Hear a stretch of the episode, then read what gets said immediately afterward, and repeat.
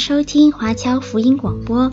我们的制作是免费赠送给对福音感兴趣的朋友，以及希望在圣经真理上成长，并且热心传福音的基督徒。您可以透过电话和电邮向我们索取，或浏览我们的网站 cgbconline.org 来了解我们的最新资讯和制作。您也可以在 Apple Podcast、Google、Spotify 以及 SoundCloud。等各大 Podcast 平台的手机应用程式上搜索 CGBC Online 或加拿大华播来收听华播的制作。我们也欢迎您以自由奉献的方式来支持我们的事工。再次感谢您的收听。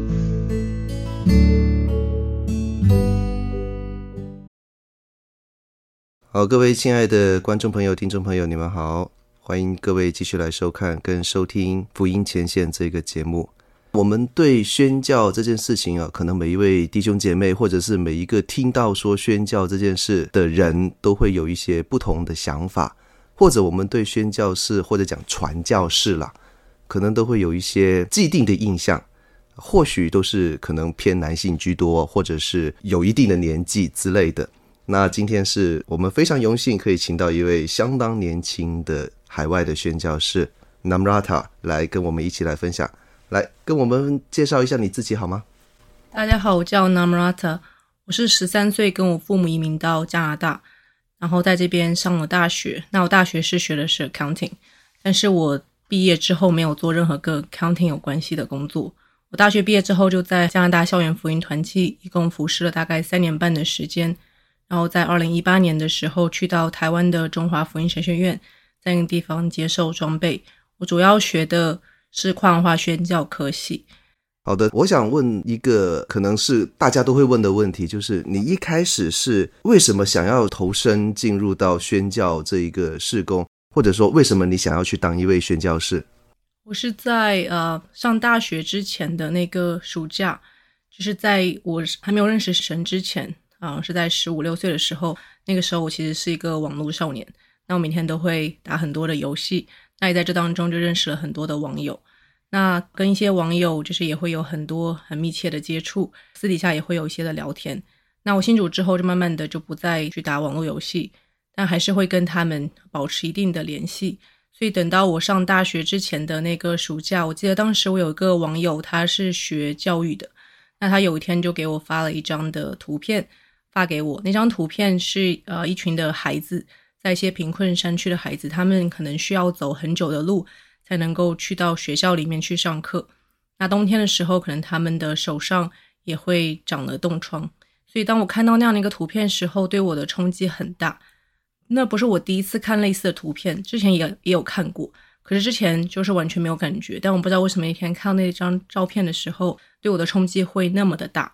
所以当时我的那个网友他就说：“诶，Namrata，你什么时候回到中国？我们一起去支教，因为他不是基督徒，支教就是给当地的那些孩子们给他们教育。可是当我看到那幅图片的时候，我想到的不只是要给他们教育，教育当然很重要，但是我想到的不单单只是给他们教育，而同样要是把耶稣基督给他们。所以当时我就在想说，这会不会只是一个作为十八岁的我一个梦想而已？”因为你知道，从小到大，我们都会有很多的梦想。我小时候有梦想过要当律师、当老师等等这系列的职业。可是随着年龄的增长，就慢慢的这些的梦想就会一直在改变。所以作为十八岁的我在想说，我要当宣教士，这可能也是一个梦想而已。我没有想过说这个东西到底是不是上帝给我的护照。可是从十八岁一直到现在十多年过去了。但这个梦想，这个负担却越来越重的放在我的心里面，所以我就越来越确信这是上帝放在我里面的一个呼召和一个负担。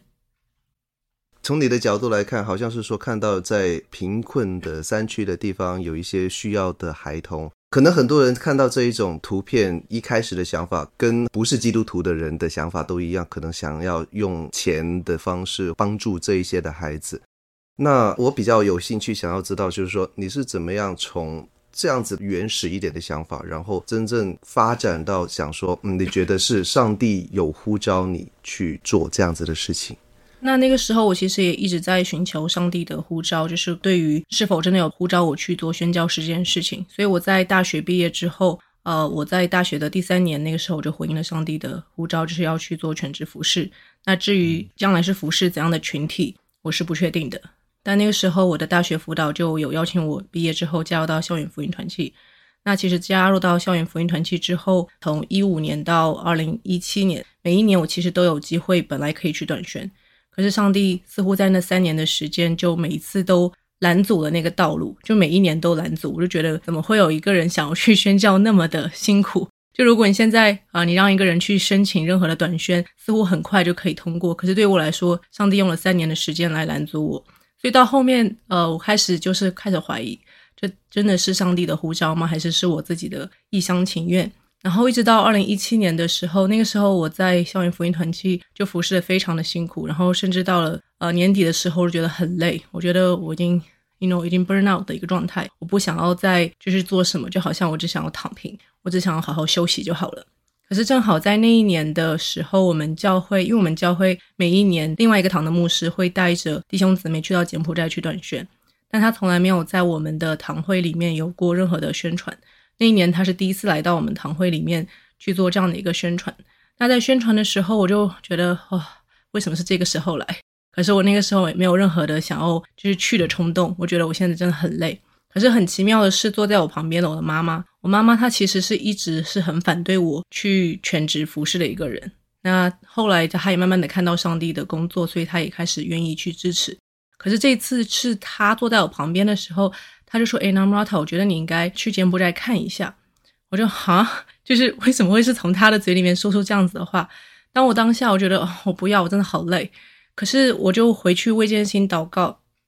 祷告完之后，我那个我就是不是那种很迫切祷告，因为那个时候真的很累。就可能隔三差五想起这件事情，就随便祷告一下，就是没有很迫切去寻求。可是过了一个礼拜之后，我们教会的另外一个传道人有次在讲道的时候，他又突然又提到了柬埔寨这件事情，然后他就讲到他神学院有一个同学，就是在柬埔寨做长宣，就是一个宣教士。然后那个宣教士他在一年之内，先是失去了他的妹妹，然后又再失去了他的丈夫。所以当这个宣教士回到加拿大来处理一些事情的时候，这个传道就遇到那个宣教士，就问他说：“诶，你还好吗？”就正常人来说，肯定不可能好嘛。一年之内失去两个他最亲爱的人，就怎么可能会好？可是那个宣教士的回复是说：“我还好，因为我现在 nothing to lose，就是 nothing to be afraid of，就是上帝现在不论护照我往哪里去，我都愿意去。”所以，当我听到那个传道在讲这个宣教士故事的时候，我当下有被冲击到，我觉得有被扎到。所以那个时候，我就跟上帝说：“如果就是将来你要让我去当宣教，或者这次你真的愿意让我去到柬埔寨去短宣，那请你来开门。”所以，上帝那次就很奇妙的，就很快就把那个门就打开，然后我就去到了柬埔寨去短宣。那所以，其实是去到柬埔寨之后，我就更加的确信上帝在那个上面的一个带领。好，我相信你刚刚讲到的要带你去柬埔寨短宣的，应该是我们之前访问过的曾秉海牧师哈。在那之后，你又是如何开始这一个正式作为一个宣教士在海外宣教的这个历程呢？我其实，在去柬埔寨之前，我就已经要开始呃申请华神的 application，但那个时候我只是要申请道硕，因为我已经逃避了很多年。然后那个就是反正那三年的过程当中，我最后相符，我本来要去申请道硕。但是就还是很挣扎。我我当时去柬埔寨之前，我还没有完成那个申请表。那所以我当时呃也是写信给华神那边的教务处的人，就跟他说我现在要去短宣，等我回来之后再完成那个 application form。那他们也表示同意。所以当当我从啊、柬埔寨回到多伦多之后，我觉得是一个很痛苦的一个过程。就我每天晚上都失眠，不是因为好像倒时差，可能也有一定的因素啦。但是那不完全是，就是我每天都很痛苦，就是那刚刚回来的大概两三个月吧，我应该就是每一天都会很想要再买张机票回到柬埔寨那种冲动，尤其是刚刚开始的那一个礼拜，我记得我们是礼拜二回来，然后我每天晚上可能两三点就会醒来，就是睡不着觉，就是非常的很痛苦的失眠的状态，然后第二天早上你还要起来去到学校里面去服侍留学生，反正那个过程让我觉得非常的艰辛。那等到礼拜五，我记得很清楚。礼拜五的时候，有一天，我就是突然半夜又是两三点的时候醒来。那醒来的时候，就突然又想到要申请神学院这件事情，我就觉得啊，为什么要在这个时候提醒我这件事情？然后我就跟上帝说，那我可不可以再逃避一年这样？那在我呃跟上帝 argue 的那个过程当中，突然就是里面有个很强烈的意念，就是宣教。我突然就觉得，哦，对吼，对宣教有负担，为什么要去选什么道硕？我不是说道硕的学生不可以去宣教，这不是我的意思。但是我当时就觉得，如果去念神学院，应该要去念宣教科系才对。可是我不确定说，那华神到底有没有宣教科？因为我之前完全没有做过调查或怎么样，就直接只是申请了道硕。那我就是越想越兴奋，兴奋到整个人就开始清醒了。那我就凌晨三点钟起来。打开电脑来开始搜一下华神的光页，去看一下他有没有这个呃宣教科系。那就很有意思的是，那一届正好是第一届，所以其实在他的主页上面就有很多的就宣传的一些视频啊什么的。但是之前完全没有看到，我也不知道为什么。所以当我看到那个时候，我就哇，这也太巧合了吧！我想说，神这是不是我自己的一厢情愿，还是他真的是你对我的一个一个 sign？对，然后我就说，那我要把这件事情放在祷告当中，然后来让上帝来让我知道，说这到底是不是他的一个心意。我当时没有跟任何人讲，包括我的父母，包括我很亲近的朋友都没有讲过，只是把这件事情放在祷告当中。我就对上帝说，我需要把这件事情就祷告一个礼拜，因为我一个礼拜之后必须要把所有的申请表寄到台湾华神，因为需要一定的时间。那所以在那个祷告的过程当中。我记得礼拜天的时候，正好是我们教会的主任牧师来到我们的堂会，啊、来分享信息。那如果呃大家听过他的主日讲道，你会知道他的讲道都是以经解经的方式，他不太会讲太多太多的例证。但那天我不知道为什么，他从头到尾，大部分在我的印象当中，大部分都一个接一个在讲宣教士的故事。我坐在台下就觉得非常非常的痛苦，就觉得拜托你不要再讲了。然后那个时候我就知道说，诶，神，你是不是真的有呼召我去宣教？所以我就跟上帝说，当我父母他们一开始呃拦阻我去全职服侍，他们现在也同意让我去全职服侍。他们一开始拦阻我去上神学院，后来他们也同意让我去上神学院，但我现在没有。太大的一个期待，或者是期望说你还会在我身上施行第三个神迹，就是让他们同意让我去念宣教科系。就像你刚刚说的，我是一个女生，然后又是家里的唯一的一个孩子，所以我觉得对他们来说是要去放下这件事情是很不容易的一件事。所以我就把这件事情放在上帝的面前去问他。那如果我的父母真的也同意让我去念这个科系，那我真的是知道这是你要我去带领这样子去带领。所以回到家里面。我就呃很忐忑的跟我的妈妈去聊这件事情。那我在跟她讲说，我从柬埔寨回来之后，其实非常非常的痛苦。我就觉得我每一天都活在那个挣扎里面，我不知道为什么。她说：“你到底在痛苦什么？你在加拿大生活了十几年，你才去那边两个礼拜，你为什么会有这样的反应？”我说：“我就是不知道啊。”那那个时候，他就说：“你不要跟我讲说你将来要去什么贫困山区去生活。”他没有说去宣教。我说：“呃。”就如果上帝这样带领也不是不可能，然后他就很无语，他说：“你可不可以不要整天想些这些有的没的事情？”那我那个时候很忐忑的跟他说：“我其实最近很纠结，我在纠结要不要换专业。”他说：“你要换什么？”然后说完了，这个时候真的要跟他去讲，我就很小心翼翼的说：“跨文化宣教。”我其实是讲的很没有底气的那种，因为我怕他就是突然反应很大。但是当我讲完“跨文化宣教”这几个字之后，对面就是我妈妈，她是非常非常的平静的说：“那你换吧，如果这是你认为上帝对你的带领，那你就去换。”我当时觉得哇，我是在做梦吗？怎么会那么的顺利？然后，但是他又我说你你刚刚说什么？你可不可以再说一遍？他说：“对啊，如果你觉得这是上帝的带领，那你就去换。”对，所以我在祷告一周之后就，就嗯，里面非常的平安，就是确信这是上帝对我的一个带领，所以之后就去到了华神去念跨文化宣教科系。对所以你当时在华神的时候是在高雄的那一个宣教中心吗？还是在本校区？在本校区。哦，OK，好，那我知道你后来有去到尼泊尔去做一个相对来讲比较长期的宣教。那在你学习到真的去到宣教工厂的这个过程又是怎么样的呢？呃，去尼泊尔其实是作为跨文化宣教科系其中一个 requirement。那那个科系它其实是三年的，一共是三年。那第一年和第三年是在学校受训。然后第二年是到跨文化的宣教工厂里面去，在那个地方接受培训，或者是真的当成一个宣教师这样的一个身份在那个地方。那其实我们在那个地方啊、呃，我觉得是有很多的挑战吧。就是作为你刚刚只是第一年在神学院学完，其实你可能很多东西都没有学，然后但是你突然就被放到那个地方，其实是有蛮多蛮多的挑战在那个地方。好，那我想就是说你在尼泊尔这个时候，确实有相当一部分的时间是要在实地去做很多实际的，像是宣教士这样子的一些工作。那我比较有兴趣想要知道的是，你在这个宣教工厂里面具体的工作内容大概是什么？其实也不能完全说是有跟很多跟宣教士有关的工作，因为我们去到那边，其实我们的身份还是一个学生的身份到那个地方，所以我们尤其再加上尼泊尔，它是一个。啊、呃，你如果在当地让对方去转换他的宗教背景，其实是犯法的一件事情，所以我们不可能很明目张胆的去走到大街上跟他说：“哎，你要来信耶稣这样子。”所以，我们去到那个地方，觉得跟呃宣教士很类似一点，就是说我们需要去学习他们的语言。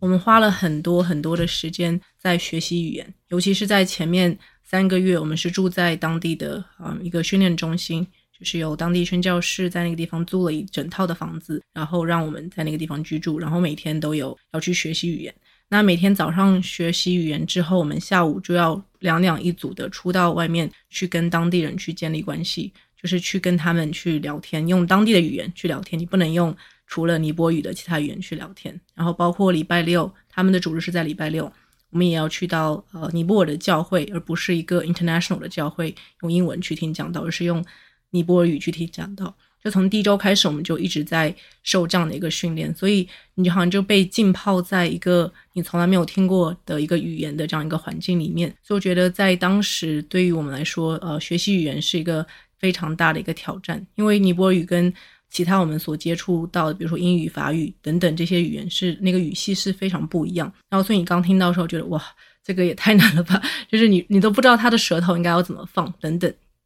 那但是在那个学习语言的过程当中，我觉得我也跟上帝在求那样的一个恩典，就是求神来帮助我知道当怎样去呃用当地人能够听得懂的话，以及我能够听得懂当地人的话，呃来学习到这个语言。因为如果他们听不懂我们在讲什么，即便你要传的这个福音的信息是有多好，那其实对他们来说没有任何的用。所以当时我就这样子去祷告的时候，上帝就真的赐下了这样的一个恩典，让我就呃很快的就可以慢慢的去来学习到这个语言，然后他们。也都能够听得懂我在讲什么，然后我们的关系就呃越来越深，这样。哦，那我想这个可能跟所谓的传统的宣教学上面讲的前五年是一个融入文化、了解文化、学习语言的过程，然后第二期第二个五年就是才真正开始，比方说要建立教会、建立在当地的事工或者基督徒的群体，类似这样子的一个过程。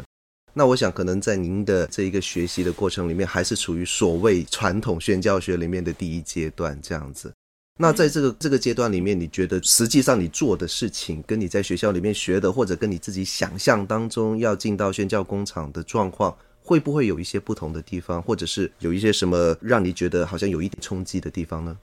哦，当然会，就是可能啊、呃，我们一开始会觉得。嗯，去到宣教工厂就要大干一番嘛，就你好不容易呃装备了，然后你去到那个地方就应该要好好的呃，就是把你所学的就全部的学以致用。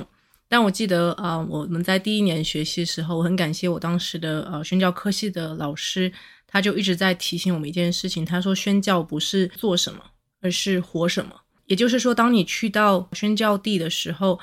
大部分的时候，你其实是没有太多的机会可以直接跟当地人去传讲福音。第一个就是我们刚刚所讲到的语言上面就是一个很大的一个限制。你在完全不知道怎么去说对方语言的时候，你要怎么把这个福音非常准确的让对方能够来知道？我觉得这是其中一个很大的一个挑战。那其次就是，当他如果不知道我们所信的是什么，他有没有可能？在我们的生命当中，可以真的去见证到我们所信的这位上帝到底是怎样的一位上帝。所以我觉得，其实，在那个地方，我们可能更多的是呃，跟对方、跟当地人的那个相处的过程当中，让他更加的去看到我们所信的是什么，以至于他们开始愿意去好奇。因为慢慢的，我们会跟他们说，尤其是你跟当地人建立起那个关系之后，你不会跟他讲说你是宣教士，但是你可以说你是基督徒。因为比如说，我每天早上，因为我们要学语言，所以我每天早上我们就会去，我就会去到同一家水果店的老板娘那那个地方，然后去买水果。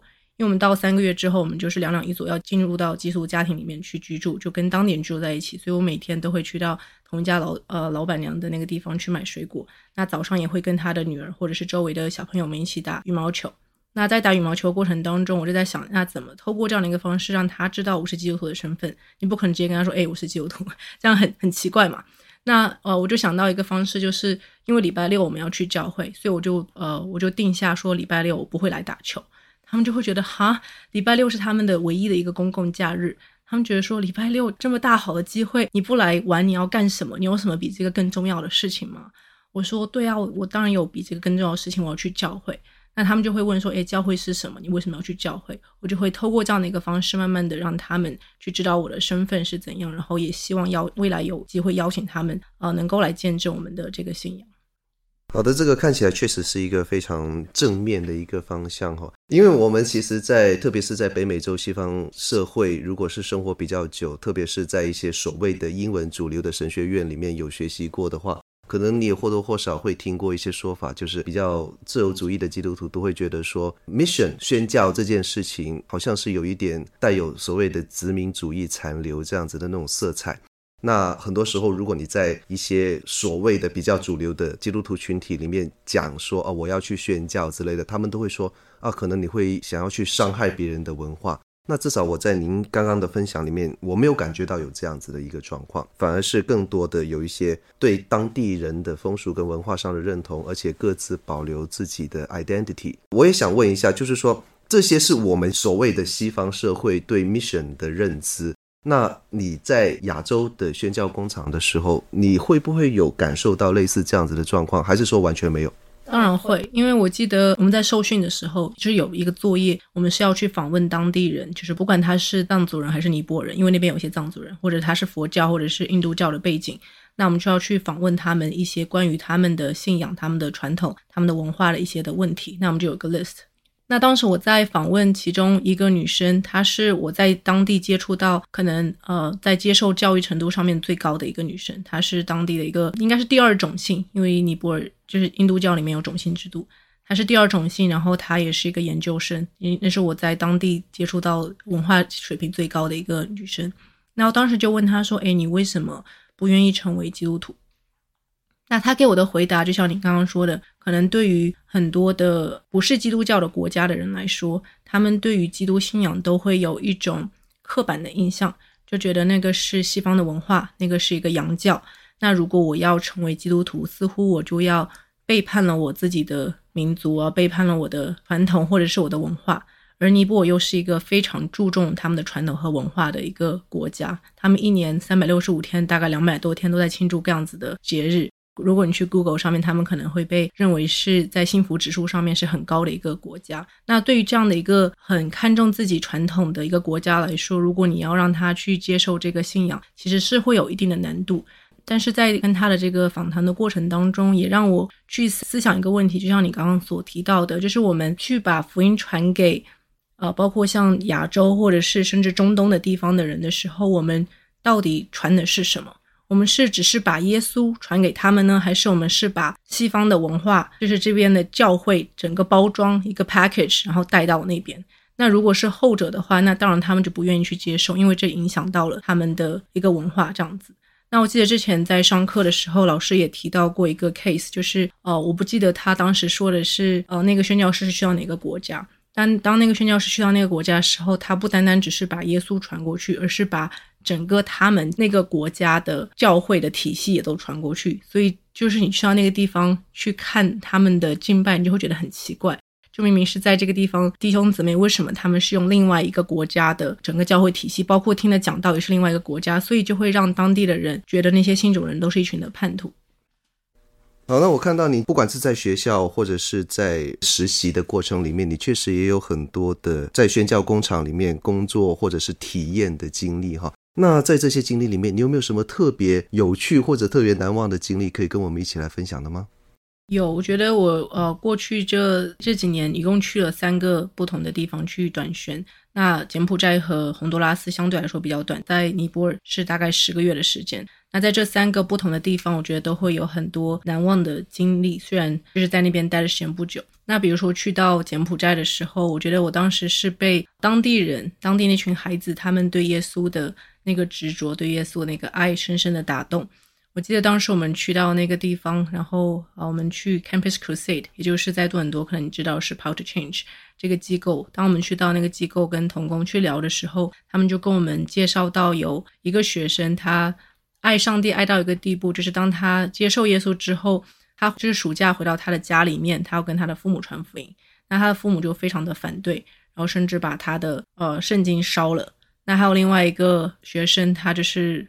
回到家里面想要灵修祷告，可是他父母就警告他说：“你不可以把那本书拿出来。”所以他每次都借着要为家里面，比如说去摘苹果的时间，他就爬到树上，在那个地方来读经祷告。他们并没有因为家里的逼迫，好像就放弃这个信仰，而是因为这样的一个逼迫，让他们更紧紧的来抓住上帝。那我记得还有一次是在啊、嗯，我们去带领一群的青少年，当地的青少年，我们跟他们玩一个游戏，叫做购物清单。那那个游戏很简单，就是给他一个 list。那个 list 上面有各样子的商品，但是不是你在超市买的一些商品，就比如说，啊，上面有信仰、自由、金钱、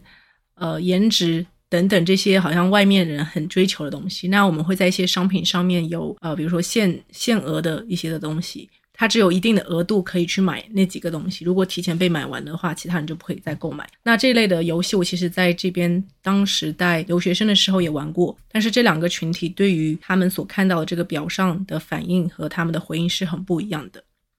对于很多留学生来说，他们的呃思想的模式可能觉得，哦，我们当然要先去买那些有 limit 的那些商品嘛，因为买完之后就之后就不能再买了。包括一些基督徒领袖，他们也会是这样的一个思考模式。可是对于当地的人来说，你会发现大部分只要他是信主的呃青少年，他第一个选项一定是信仰，然后第二个有些可能是自由。我们就很好奇说，诶，你为什么会选择自由？就是我们就又用开始用了那个北美的思维方式，觉得诶，他是不是要出去跟朋友玩，或者是要打电脑游戏等等，然后家里人不让他去做。但后来我们就问他说：“为什么你选自由的时候？”他说：“因为当他信主之后，他似乎在家里面就失去了自由，能够去到教会来敬拜上帝。其中有个孩子，他每一次都会在去教会之前，他妈妈都会把他的手用绳子捆起来，然后就是把那个绳子吊在天花板上，然后他就没办法去教会嘛。那他每次都需要很用力的挣脱，挣脱从那个上面掉下来，然后从他们家的窗户那边跳出去，就逃到教会里面去敬拜。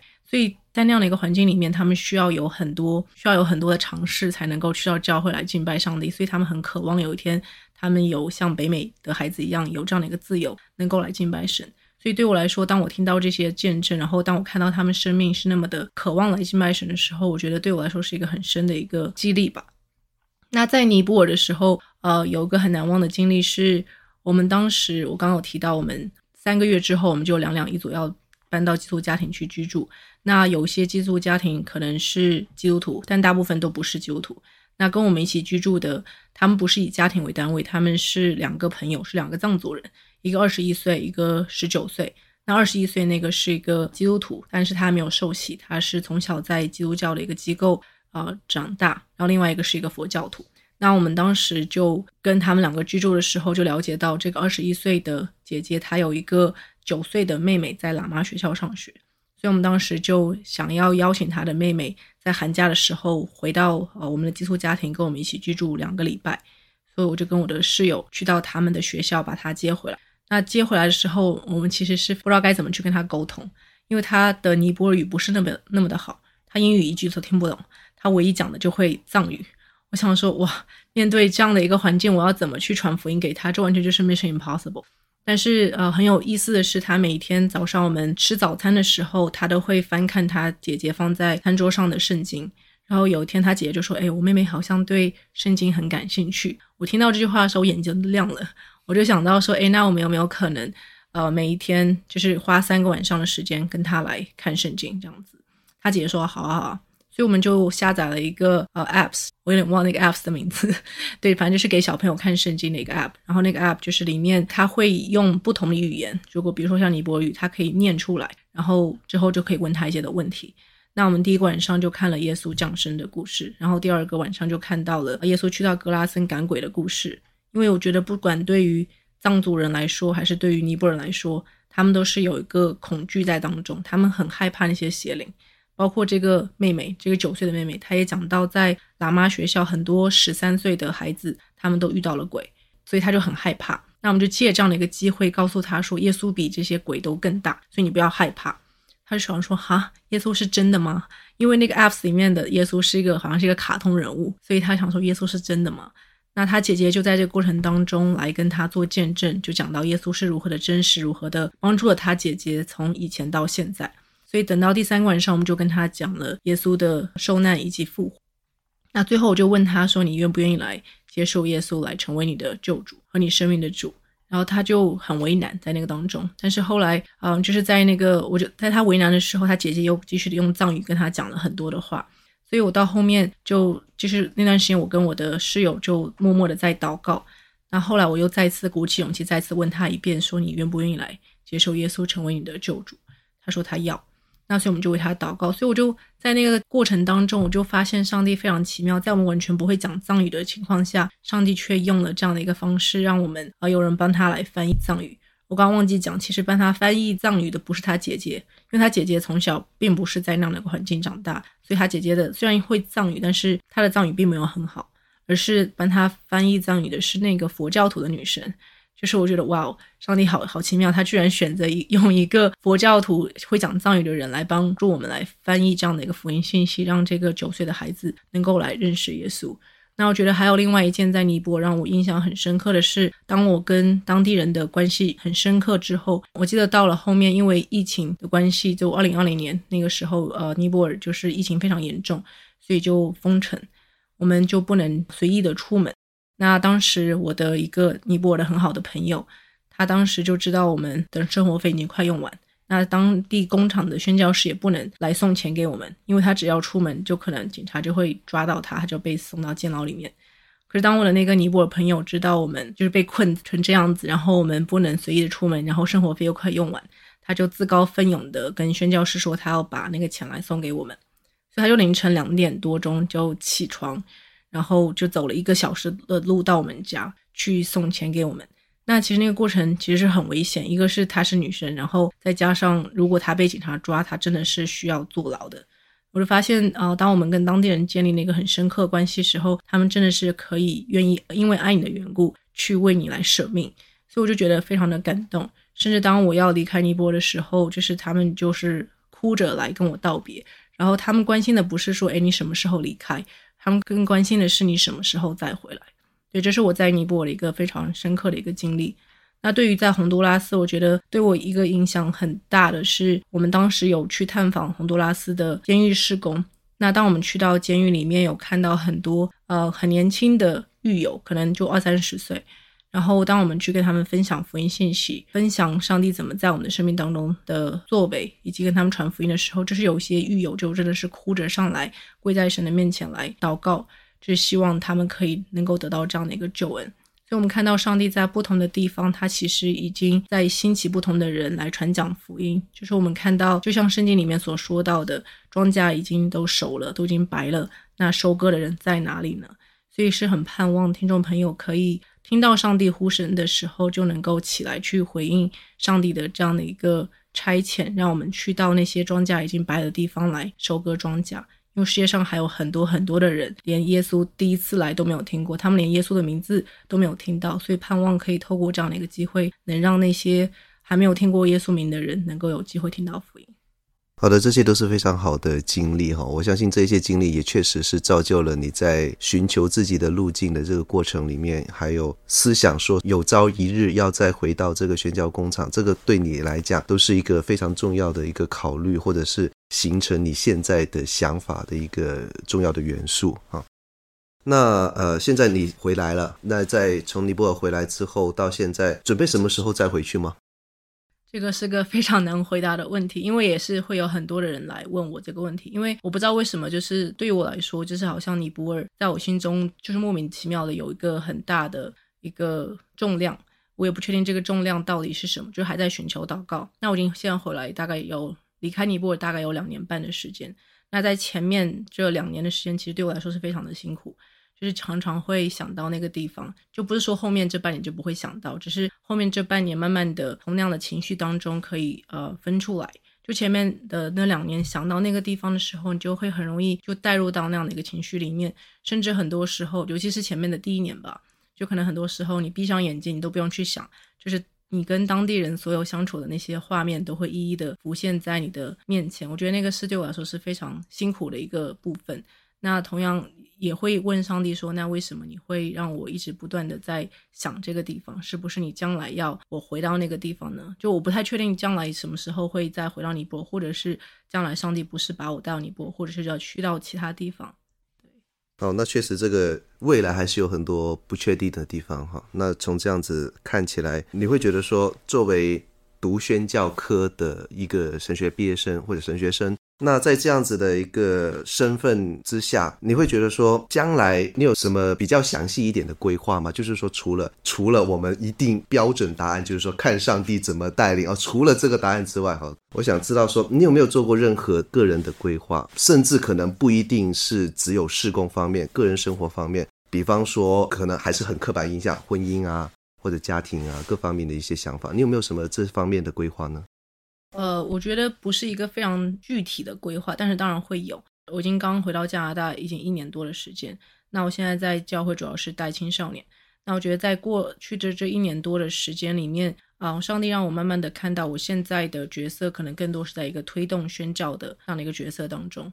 啊、所以不管是对于青少年，或者是我周围跟我同年龄的啊、年轻人，或者甚至长辈一点的一个群体。那我觉得对于他们来说，可能很多人对于宣教的概念是非常模糊的，或者尤其是对于年轻一辈来说，他们不知道该怎么去参与在上帝的宣教计划当中，因为他们觉得我我还很年轻，就是我有什么资格，或者是我没有任何的 qualification 可以去参与在宣教里面。那我觉得在这样的一个过程当中，帮助他们去认识宣教，也帮助他们去认识福音未得之民。呃，然后甚至带领他们，就像我们去年有带领一些的青少年去到洪都拉斯去短宣。那在这个过程当中，就是可以帮助周围的人有更多对于宣教啊，对于上帝的那个宏伟的计划，其实是让他们可以邀请他们参与在啊当中，也甚至包括像我有一些的朋友，他们呃上两个月正好去呃尼泊尔有去短宣过两个礼拜。那在这之前，他们有邀请我去给他们做一些的培训，包括对于尼泊尔的呃文化上面的认识。甚至教他们一些很简单的尼泊尔语等等，就是帮助他们知道当怎样去跟当地人去相处，以及不会去踩雷。对，因为当你去到一些跨文化的地方，如果你对他们的整个呃文化不是很了解，你可能很容易就会冒冒犯到他们。我觉得在这个过程当中，就是可以更多的去呃帮助周围的人去认识到宣教。那对于未来的计划，我觉得对你刚刚所提到婚姻的上面，我是很希望说是在。没有进入到宣教工厂之前，就是先可以先结婚，因为这样子进入到宣教工厂之后，就是你面对的试探也好，或者是你面对的很多挑战也好，你不是一个人再去面对，你是有另外一半，甚至是整个团队来陪你一起来呃面对这件事情。那相对在宣教工厂，如果是一个家庭的单位进入到宣教工厂，相对来说会比较健康一些，也会比较长久一些。好，所以其实听到你这样子说，还是会觉得说。有可能会回到前线去做宣教工厂里面的工作。我这样子问哈，如果你会觉得你有朝一日还是要回到宣教工厂的话，有没有一些宣教机构或者是教会可以在这个方面给你提供一些协助呢？你是说现在目前的这个阶段吗？或者是在呃你计划的过程里面，就是说在在对将来的一个 planning 是要进入到机构，然后再由机构差派，或者是由教会直接差派？我是希望可以由差会来差，就是我会加入到一个差会里面，然后是跟教会有一个配搭的一个服饰。因为其实呃，对于教会来说，相对对宣教可能没有太大的一个概念，所以就是如果呃教会能够跟机会配搭一起来差派一个宣教士，其实是最健康的一个方式。在这上面，宣教机构他们也有更多的经验，或者他们也知道当怎样去关顾宣教士。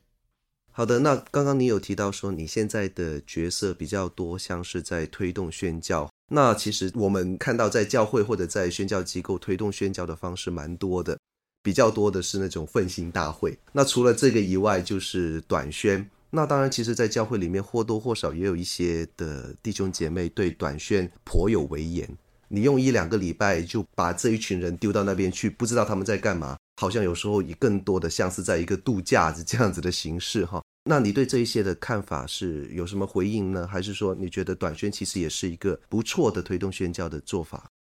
我觉得，呃，我们要先去定义短宣的那个意思是什么，因为很多人对于短宣会有不一样的看法。就像您刚刚说到，可能有些人觉得是度假，那确实我也有看过一些人的短宣的经历，确实是像在度假。那我觉得很多时候我们会认为短宣似乎变成了是一个 me mission，就好像是以自我为中心的一个 mission。就觉得 OK，我去到那个地方，好像我可以去帮助当地人什么，然后我的我的生命可以得到怎样的一个建造？就很多时候我们是以自我为中心的一个 mission，而不是 God's mission。那当我们是从上帝的那个角度来出发，就我们知道我们的上帝是一位宣教的上帝。那如果我们是带着一个愿意去寻求他心意的心进入到短宣当中，他可能就更像一个 vision trip。就是我们去到那个地方去寻求上帝在呃那个短宣地区的他的作为是什么？那我们将来有没有可能差派中宣甚至是长宣队员去到那个地方来协助当地的教会，或者是协助当地的宣教士来继续的来做当地他们应该要做的那些工作？我觉得这个是一个长久教会需要去考虑的一个地方。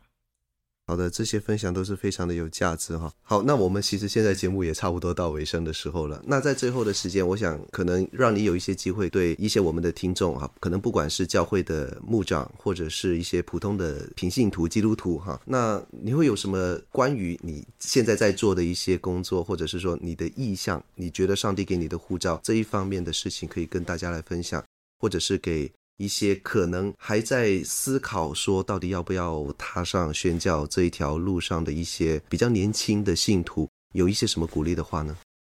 我觉得我会想要先鼓励大家先去祷告。就是这是你可能觉得又是一个标准答案，但我觉得当你去祷告的时候，上帝会越把越来越多的那个负担放在你的里面，就包括你会啊、有一个网站叫做宣教日影，大家可以去 Google，然后呃搜宣教日影，然后每一天它会上面有不同的族群，你可以为不同的族群来祷告。那在这祷告过程当中，你会慢慢的发现哦，原来世界上还有七千多个未得之民，就占了呃全世界人口大概百分之四十这样的一个人口。那当我们在为这些不同的族群在祷告的时候，我觉得上帝会把那个渴望这些族群认识耶稣的那颗心放在我们的里面。那当我们越来越多的去寻求上帝时候，我相信也像你说的，可以透过呃去短宣，其实透过短宣也是帮助我们更确认上帝对我们带领的其中一个方式。那我也其实会很想要鼓励一些 young adults，可以在教会当中，你可以啊、先来带领像儿童主日学。包括像青少年，其实你在服侍他们，尤其是如果你的背景啊、可能不是 CBC，或者像我一样是一点五代的移民，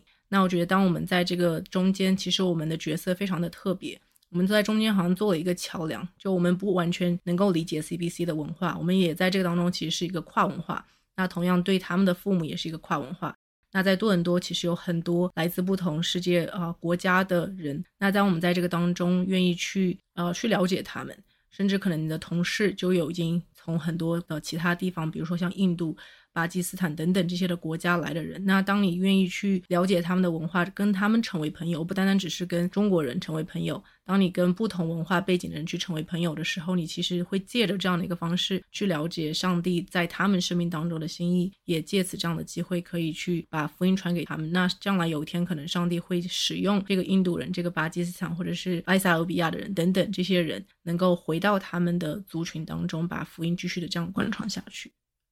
好的，这是非常好的鼓励哈。呃，因为作为宣教士的原因啊，可能也不是太方便由 Namrata 来给大家一些很公开的资讯或者怎么样。那我想在最后的时候就想问你说，如果我们弟兄姐妹想要支持你，或者是说我们如果要为你代祷的话，我们要为你代祷什么呢？我觉得一方面就是呃，为我代祷，我将来的去向是哪里？对，我将来也去哪里服侍？那我觉得也是为我代祷，就让我可以忠心的来走到底。因为现在在服侍青少年的时候，我也觉得我很感谢上帝把我在毕业之后把我带回来去服侍青少年。因为在这一年多的过程里面，其实呃，如果往回看，虽然有很多的艰辛，有很多的眼泪，有很多别人不知道的那些委屈或者等等，那我觉得在这个过程当中，其实呃，你往更远的方向来看，其实它就很像一个宣教士，在一个跨文化地区，甚至是创启地区，你从来不知道该怎么去跟那个地方的人去建立关系，或者是你不知道他们的语言，甚至你可能他们会对你有排斥等等这些的现象。所以在这样的一个服侍过程当中，我觉得上帝也在不断的在扩张我的呃生命，让我的生命可以更加的有深度和厚度，也在这过程当中啊、可以去跟青少年去建立那个关系，并且让他们能够来呃认识他们从小以为他们认识的那位上帝。那所以我觉得呃，观众朋友如果想要为我祷告的话，我觉得这是为我祷告，可以能够忠心的走到底。好的，那今天就非常感谢 Norata 来接受我们的访问，感谢你，谢谢。好，那我们今天的节目也到这里结束，感谢各位的收看跟收听，我们下次再见。